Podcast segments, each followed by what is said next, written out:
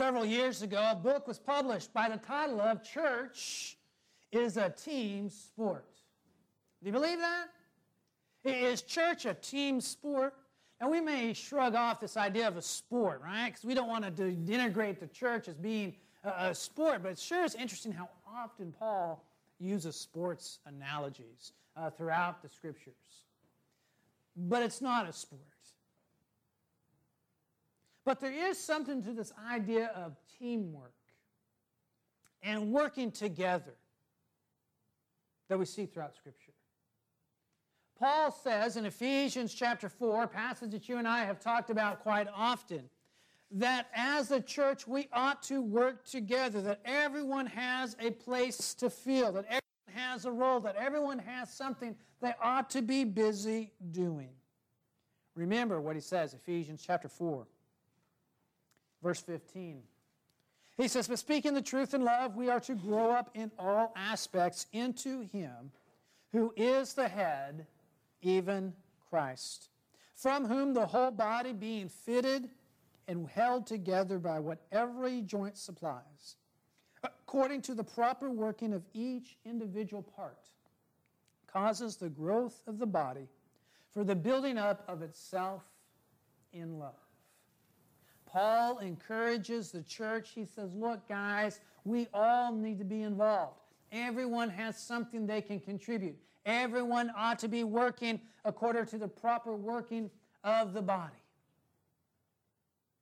And Paul exemplified this. Paul modeled this in his own evangelistic mission work. As we conclude our study of the book of Colossians today, in Colossians chapter 4, we are going to find that Paul exemplifies teamwork in ministry, teamwork in missions. And we can, I suppose, extend that to talking about teamwork in the church. When Paul writes Ephesians chapter 4, he's not talking out of one side of his mouth and doing something else. He is talking as someone who has done this over and over again in his ministry.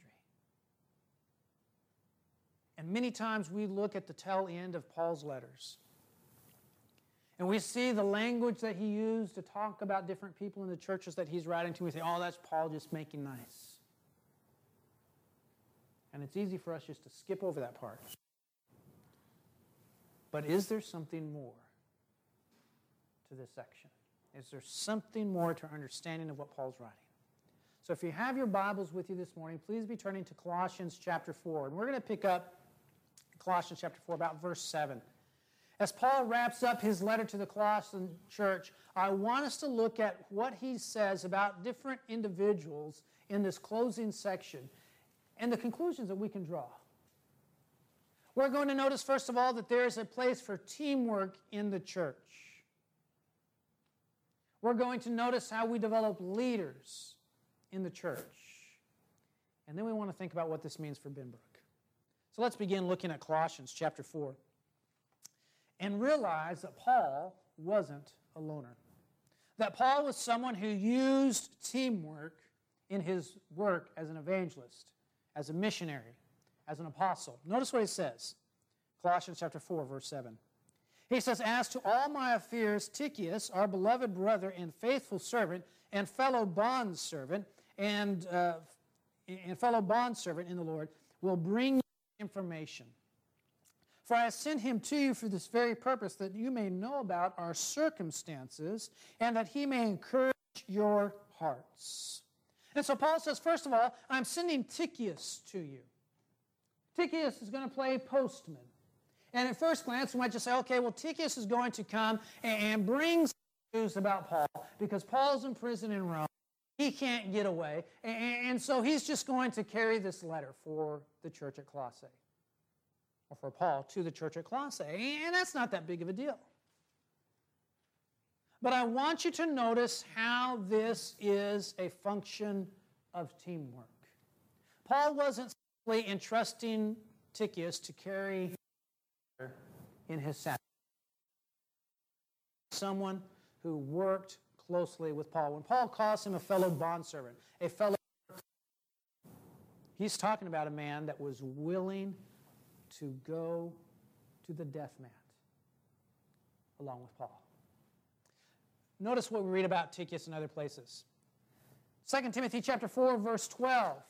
He is someone that Paul is able to trust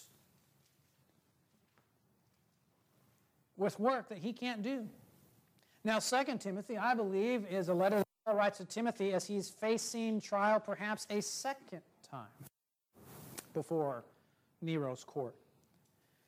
But whether that's accurate or not, look what he says. Very simply, 2 Timothy 4:12. But Tychicus I have sent to Ephesus. He's talking about what Timothy needs to do to come to Paul, but he says, "Look, Tychicus I've sent to Ephesus." He's swipping, swapping places with you, perhaps, Timothy, uh, in going to Ephesus. He's going to work with the church in Ephesus. He was someone that Paul could trust to carry on his work when Paul wasn't able to go there. And remember, we're just talking about the folks that Paul mentions here in Colossians chapter 4. Obviously, he trusts Timothy. Obviously, he trusts Titus to go to places to take care of some heavy duty teaching that was needed in some of those places.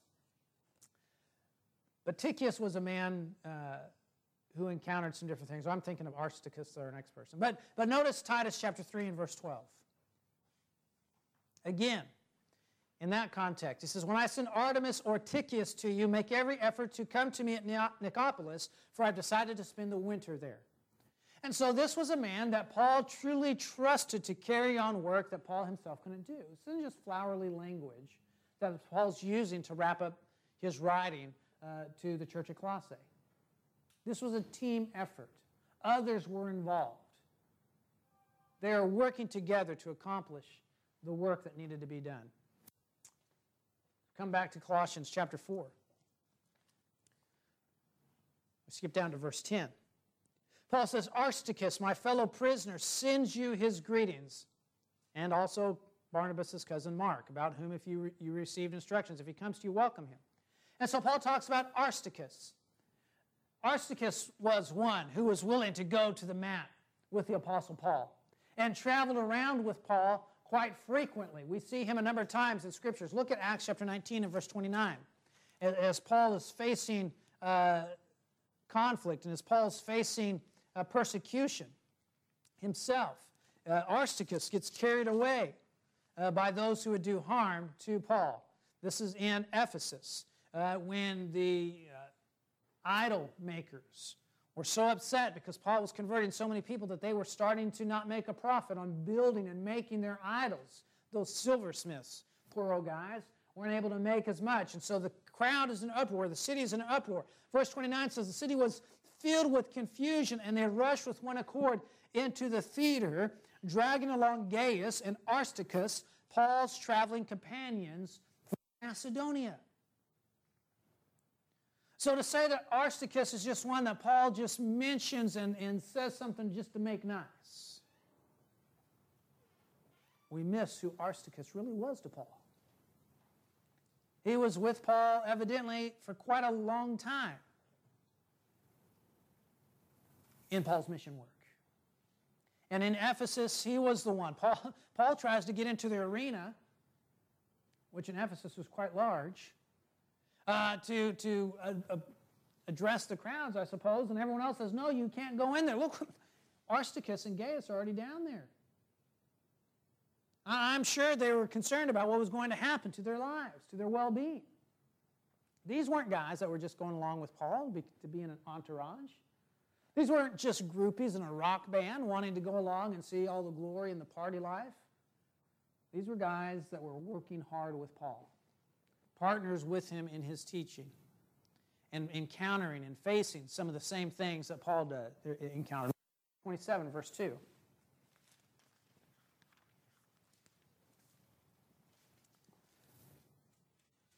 After Paul appeals to Caesar when the Jews are wanting to kill him in Jerusalem, and he's held in prison in Palestine uh, for a couple years, and finally he makes his appeal to Caesar. And off to Rome he goes. But look what happens, Acts chapter 27, verse 2. And in embarking in an Adramyttian ship, which was uh, to sail to the regions along the coast of Asia, we put out to sea, accompanied by Aristarchus, a Macedonian of Thessalonica. How close was Paul and Aristarchus? Close enough that when Paul went to, to Rome to face trial for his life, Aristarchus said, Paul, I'll go with you. Paul, you're going to face capital punishment? I've got your back. Now, I'm going to tell you, I've done some prison ministry, not a whole lot, some. I've been in some jails. Uh, I've, I've been in every jail in Dallas County. Don't tell the people at the school board that. Uh, but I've been in every jail in Dallas County or in the city of Dallas at, at, at some point. But you know what? After my 30 minutes, I got to go home, right? I got to get in my car. The Roman custom of the time was that if you were a Roman, a Roman citizen that was a prisoner, you could have someone take care of you. But they had to be in chains with you, they had to be in the same level of security and confinement that you were. And Aristarchus says, Paul, I've got your back. When Paul calls a fellow servant, a fellow bondservant, a fellow prisoner, he's not just using flowery language. This was teamwork that Paul had in his ministry. What about John Mark and Justus? Look at verse 10 as we come back to Colossians chapter 4. These were also men that were traveling with Paul or working with Paul. Aristarchus, my fellow prisoner, sends you his greetings. Also Barnabas, cousin uh, Barnabas's cousin Mark, and then verse 11, and also Jesus, who is called Justus. These are the only fellow workers for the kingdom of God who are from the circumcision, and they have proved to be an encouragement to me. Paul says, I need encouragement. Paul, the great apostle, Paul, the guy that goes out and so many people are coming to him in Ephesus that, that, uh, uh, the value of the magic books that people were burning was a lifetime's salary. People were coming to drop their handkerchiefs on Paul just so that he might touch them, that they might take them that back to people that they thought, uh, or, or people that were ill, so that they could be healed. That great Paul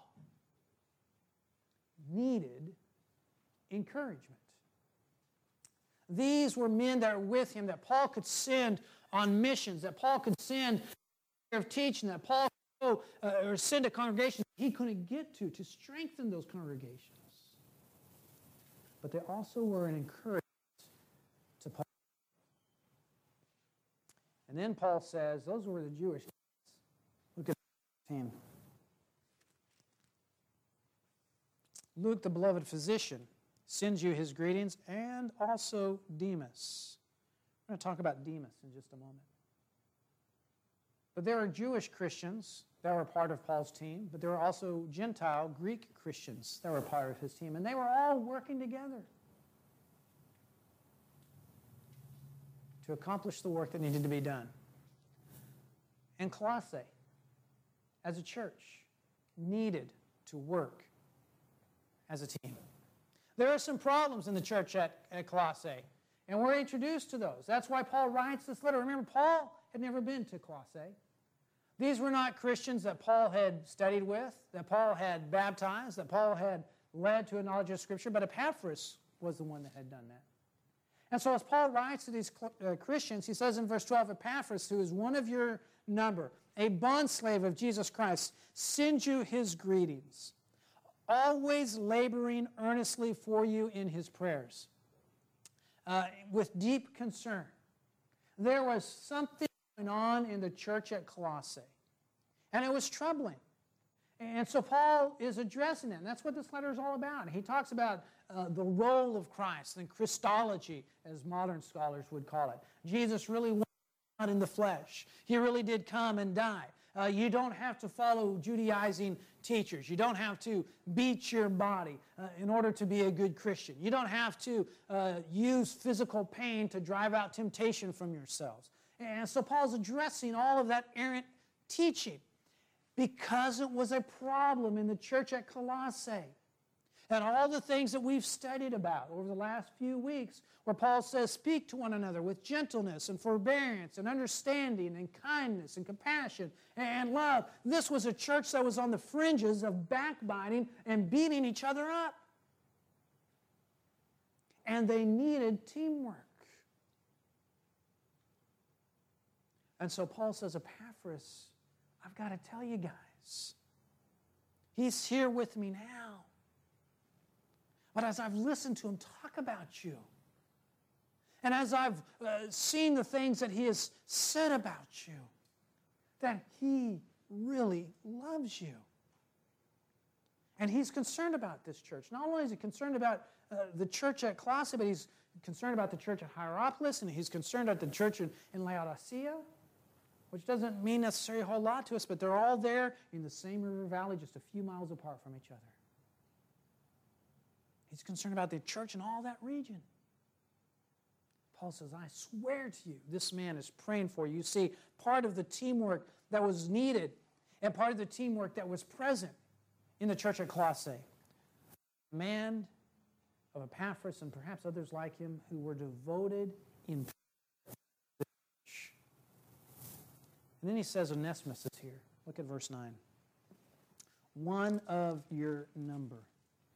It's important for Paul to stress this because you remember the companion letter to Colossians is Philemon. And Paul says in verse, verse 9, and with Tychicus is Onesimus, our faithful and beloved brother who is one of your number. Remember, as we look at Philemon and Colossians together, it becomes apparent that Onesimus, for how, in whatever way, escapes from Philemon, who's his slave owner, makes his way to Rome, finds Paul, talks with Paul, and evidently studies with Paul, and becomes a Christian. And now Paul says, as he writes this letter to the church of Colossae, he's now one of your number. Welcome him back. Part of the conflict that was going on there evidently revolved around Onesimus. And he says, Together, Onesimus and Tychicus will tell you how I'm doing. Imagine what it would have been like to be a Christian in the first century. And you, you have some great teachers, you have some great apostles Peter, but Paul. And those were names, evidently, that were well known in the brotherhood. And all of a sudden, you find out that Paul's been arrested and he's facing capital punishment. Do you, do you think people in the brotherhood were concerned what was going to happen? I mean, you didn't have the Christian Chronicle then, but I bet news got around, right? You didn't have Gospel Advocate or whatever your Brotherhood magazine that you might like is. Yeah, they're concerned about this. And so Paul says they're going to tell you uh, about what my condition is. But there are problems in the church there. When we turn over to Philemon uh, chapter 2, or Philemon verse 2, rather. There's only one chapter in Philemon. I do know that. Okay? But when you look at the book of Philemon, look at how verse 2 opens. Or verse 1 and 2. Paul, a prisoner of Christ Jesus, and Timothy, our brother, to Philemon, our beloved brother and fellow worker. To Apphia, our sister, and our Archippus, our fellow soldier, and to the church in your house. This letter, basically or primarily sent to Philemon. Scholars debate who these other folks are. That maybe Apphia is Philemon's wife, and maybe Archippus is their son. Or there are some scholars that think, well, maybe uh, Archippus uh, was kind of the fill in preacher. Epaphras, why Epaphras is in Rome with Paul. We don't really know that for sure. You know, way to, to know. But it talks about the fact that Philemon, good to, to conclude that they're husband and wife, and the church that meets in your house. It's probably the case that Philemon was a wealthy member of the community and he had a house. And, and wealthy members of Greek and Roman society would have a house uh, that w- were, were large, even by our standards. And you would have an outer court, and you would have a, a, a large foyer uh, where people could come and congregate. And evidently, Philemon uh, had a house like that where the church could come and worship in his house. They didn't have to go to the small rent the, rent the facility, right? It was a house big enough that the church could come and worship in. And so they're writing to them, okay? Uh, and so that's teamwork of having folks that pray, having folks that work, having folks that use their resources to provide for the things that the church needs. But Colossae was a, was a church that was struggling, and they needed teamwork together. Teamwork also builds leadership. So we can talk about teamwork in the church. About teamwork, we need people that can lead. And we see Paul demonstrating the development of leaders in the way that he can an evangelist and as a missionary. Think about as we come back to Colossians chapter 4, for instance, John Mark. Now, some of you have heard me talk about John Mark. I hope you're not bored. Okay? But John Mark is interesting to me, as some of you know. Colossians chapter 4, verse 10 Aristarchus, my fellow prisoner, sends you his greetings, and also Barnabas' cousin Mark, about whom you received instructions. If he comes to you, welcome him. And so, who is this Mark? Well, Mark, we were first introduced to in Acts chapter 12, verses 11 and 12. This is the occasion in which Peter has been arrested the Jewish leadership wants to kill him. They've already killed James, the brother of John, and now they want to kill Peter. But before that happens, an angel of the Lord comes and lets Peter out. And so Peter escapes through miraculous means. And notice what happens Acts 12, 11, and 12. When Peter came to himself, he said, Now I know for sure that the Lord has sent forth his angel and rescued me from the hand of Herod and from all that the Jewish people were expecting. And when he realized this, he went to the house of Mary, the mother of John, who was also called Mark, where many were gathered together and were praying. Isn't this interesting? That John Mark was a young man, known well enough to Luke's audience that when he says they came to the home of John Mark, people knew who that was, evidently. wonder if this Mary is one of the Marys that's mentioned as following Jesus along with his own mother Mary. It'd be an interesting concept. It'd be an interesting idea if we could find that out. Nobody can know, I suppose. But you see, John Mark was a young man and he's watching all of this happen. A little bit later, Acts chapter 12 and verse 25. After the Holy Spirit says, I want you to set apart for me Paul and Barnabas to do the work that I have called them to do. They take John Mark with them on the missionary journey. Now, when we look at what Paul says in Colossians, it's no wonder because he's Barnabas' little cousin. And Barnabas wants to take his cousin with him. And so they do. But you know what happens. About halfway through the trip, before they make landfall in Asia, John Mark bells on him. We don't know why for sure. But when it gets time to take the next trip, Paul and Barnabas have an argument as to whether or not they want to take him. And I think Paul was a demanding guy. Because there wasn't necessarily sin involved with John Mark saying, I'm going to bail on you guys.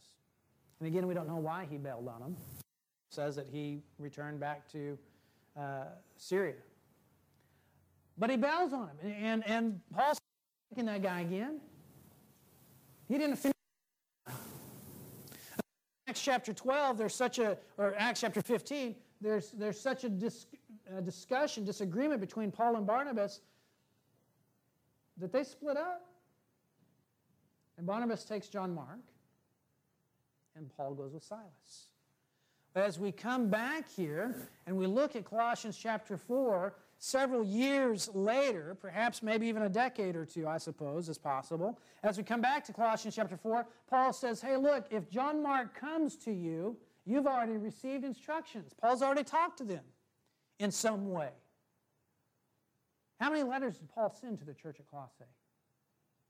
Well, at least three, or at least two, if you count the letter of Laodicea, and, and, and apparently a third one, because he said, You've already received instructions. If John Mark comes to you, receive him.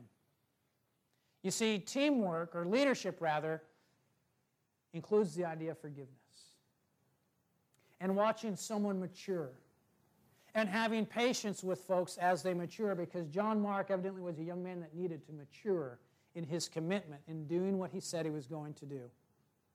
So that after the church of Colossae, he later writes 2 Timothy, and when he writes Timothy a second time, he says, Pick up John Mark on your way to meeting me because he's useful to me.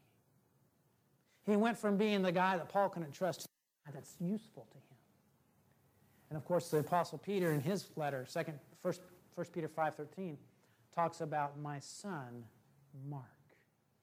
And there are many scholars who believe that John Mark was the ghostwriter, or at least heavily relied on Peter, to write the gospel that now carries his name the Gospel of Mark.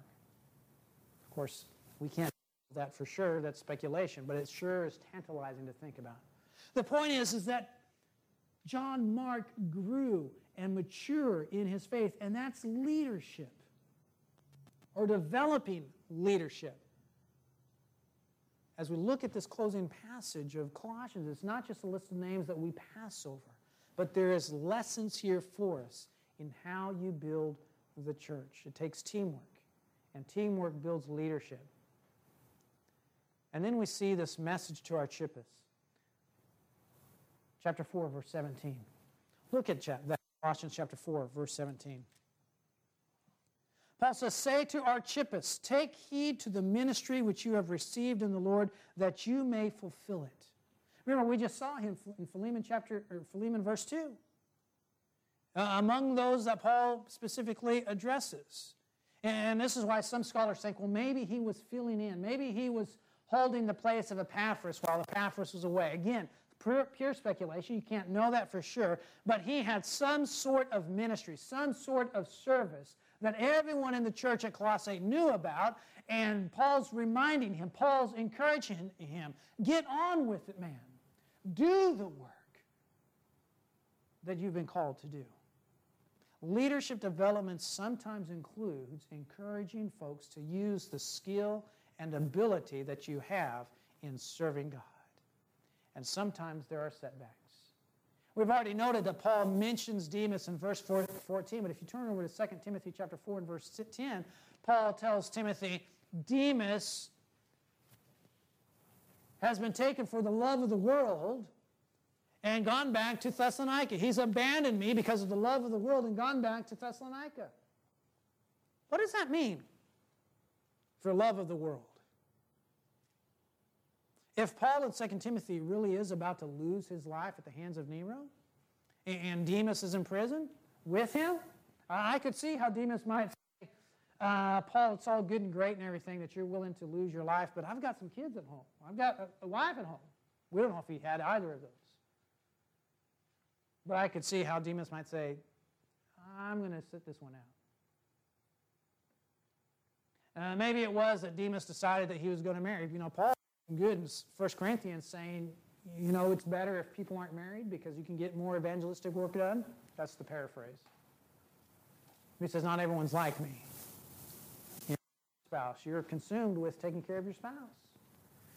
And I don't know if that's what Demas was dealing with or not. But you see, sometimes as a church we have setbacks. Plans that we think we're going to have or people that we think are going to be involved suddenly aren't there anymore for whatever reason. It's not necessarily a sinful reason. About a dozen years ago, I was at a church planting workshop.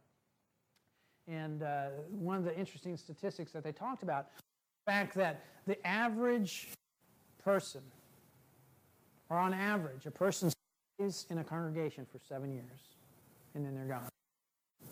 Now, that may sound like a lot to you, a long period of time. It may sound like a short. Think about all the people that grew up in a church and they never leave that church. Think about retired folks that once they are retired, they stay in one congregation until the day of their death. And, I mean, that, you're talking about a lot of years. Well, what that means is there's someone that's staying very briefly to make that seven years, a short period of time. You see, sometimes we plant a church, sometimes in the world, uh, we see someone go, and they're not here very long, and then they're gone. And, and maybe that's due to sinful things in their life. Maybe it's due just to the fact that their job relocates them.